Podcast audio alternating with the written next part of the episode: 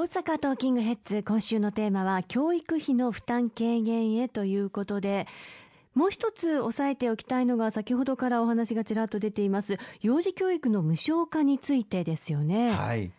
これは来年度2019年度予算が成立することが条件にはなりますがすべての3歳から5歳児と住民税非課税世帯の0歳から2歳児を対象に幼稚園や保育所などの保険料が原則無料となるというもの。本当にすごいことですよね。はい、いよいよあの今年の10月からこの幼児教育の無償化実現の運び、まあ今おっしゃっていただいた通り通常公開始まりましたけれども、ここで審議されるその来年度予算、今年の4月以降の予算が成立することが前提ではありますけれども、その予算が成立すれば今年の10月から幼児教育の無償化スタートすることになります。あの私ども公明党2006年に少子社会トータルプランというものを取りまとめさせていただいて、当時今政権与党党の一億を担わせていただいている公明党として、ぜひともこの幼児教育の無償化を推進をすべきだということを社会に訴えさせていただきました。まあ、その後、まあ、財源を少しずつ確保しながら、まずは5歳児から、あるいは多子世帯、2人3人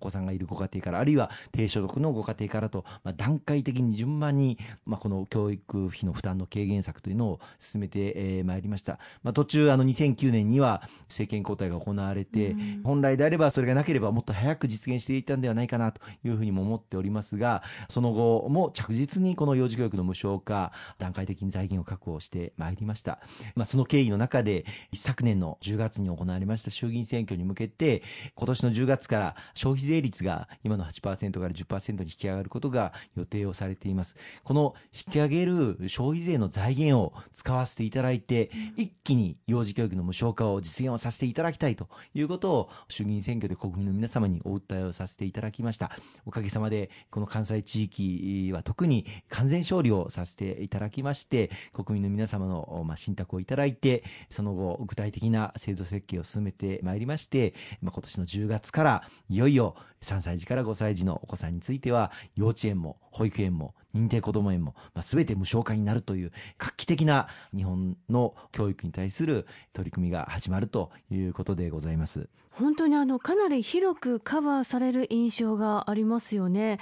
例えばその幼稚園や認可保育所、認定こども園、通園やえー、入所による障害児の発達支援のほかに認可外保育施設や幼稚園の預かり保育も無償化の対象となるんですよね。そうなんですよね。まあ、認可外保育施設を含めるかどうか、あるいは預かり保育を含めるかどうか、それはあのその後の議論とさせていただいてたんですけれども、公明党強くこれもぜひとも含めるべきだということを訴えさせていただいて、まあ、一定の基準を満たしていただく必要というのは当然子どもたちの安全安心を確保するなどですねしていただく必要はありますが、はい、その要件を満たした場合にはこれも対象にするということを決定の運びとなったこと本当に皆様のお力をいただいたおかげと感謝を申し上げたいと思います。あの教育にお金がかからないことでやはり子どもを安心して育てることができる国になると、まあ、これだけ家計における教育費の負担が大きかったということというふうに思っていいんですよね。そうですね。あの、先ほども申し上げさせていただきましたけれども、先進諸国の中で比べますと、日本の教育にかかるご家庭の負担というのは、先進諸国の中で最も高い。うん、えまあ、裏を返すと、公的な、まあ、社会で教育を、まあ、叶おうという、そうした支援策っていうのが最も低い、えー、国であったというふうに、ずっと長年指摘されてました。はい、経済協力開発機構 OECD の調べによりますと、2015年の加盟各国の国内総生産に占める教育機関への公的支出の割合、OECD では全体で平均4.2%の教育機関への支出を行っているんですが、日本はそれを大きく下回る2.9%しか、教育機関に支出をしていない、まあ、比較可能な34カ国の中で最も低い国だということも指摘されています。そういう中で、まあ私も公明党、徐々に徐々に段階的に教育費の負担軽減策進めてきたんですけれども、やはり財源をどう確保するかというのが、最も重要な課題でございました。まあ今回、この消費税増税の税収をこれからの未来の日本のために使わせていただく、子供たちのために使わせていただくということに、国民の皆様にご理解をいただいたこと、本当にありがたい限りでございますし、あの消費税がまあ増税になることによって、消費税に対する家計の負担っていうのは増えるわけですけれども、この消費税というのは社会保障の安定、あるいは充実というものに使わせていただく、その大きな柱に教育、特に子供たちに対する支援というものを入れさせていただいたということは、本当にあの画期的な出来事だったなというふうに思います。うん、まあ、3歳児から5歳児のみならず、あの0歳児から2歳児の保育園についても、低所得のご家庭の方々について、無償化がスタートすることになります。あの先ほどの石川さんのお話にもありましたけれども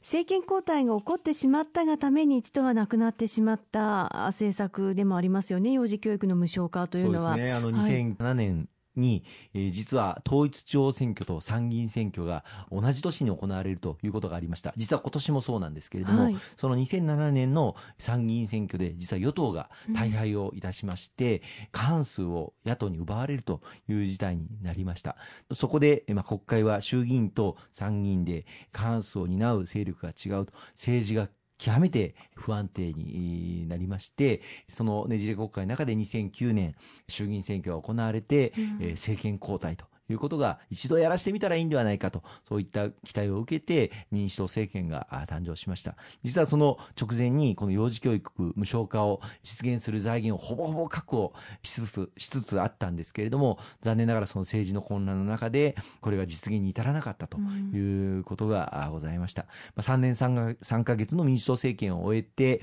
再び国民の皆様に、私ども公明党を含む自公連立政権築いていただきまして、その2012年以降、段階的にこの幼児教育の無償化あ進めてくることができましたけれども今回これを完璧にまあ実現をすることができるようになったということ本当に感謝を申し上げたいと思いますね。ということはやはり今政治が安定しているからそして景気も上向きであるから実現できると言っても差し支えがないでしょうか？全くその通りです。あの政治が安定しこの6年の間日本の経済も緩やかに回復基調を遂げている、まあ、大手企業を中心に過去最高の収益を上げている。そういう企業も出てまいりました。あの、それまで赤字だったので、税金を納められなかった企業さんも黒字に転じて、税収が今増えております。まあ、そういった中で新しい施策に手を打つことができている。この政治の安定というものが極めて重要だということを示す、何よりの調査ではないかというふうに思います。ありがとうございます。今週もいろいろとお話をいただきましてありがとうございました。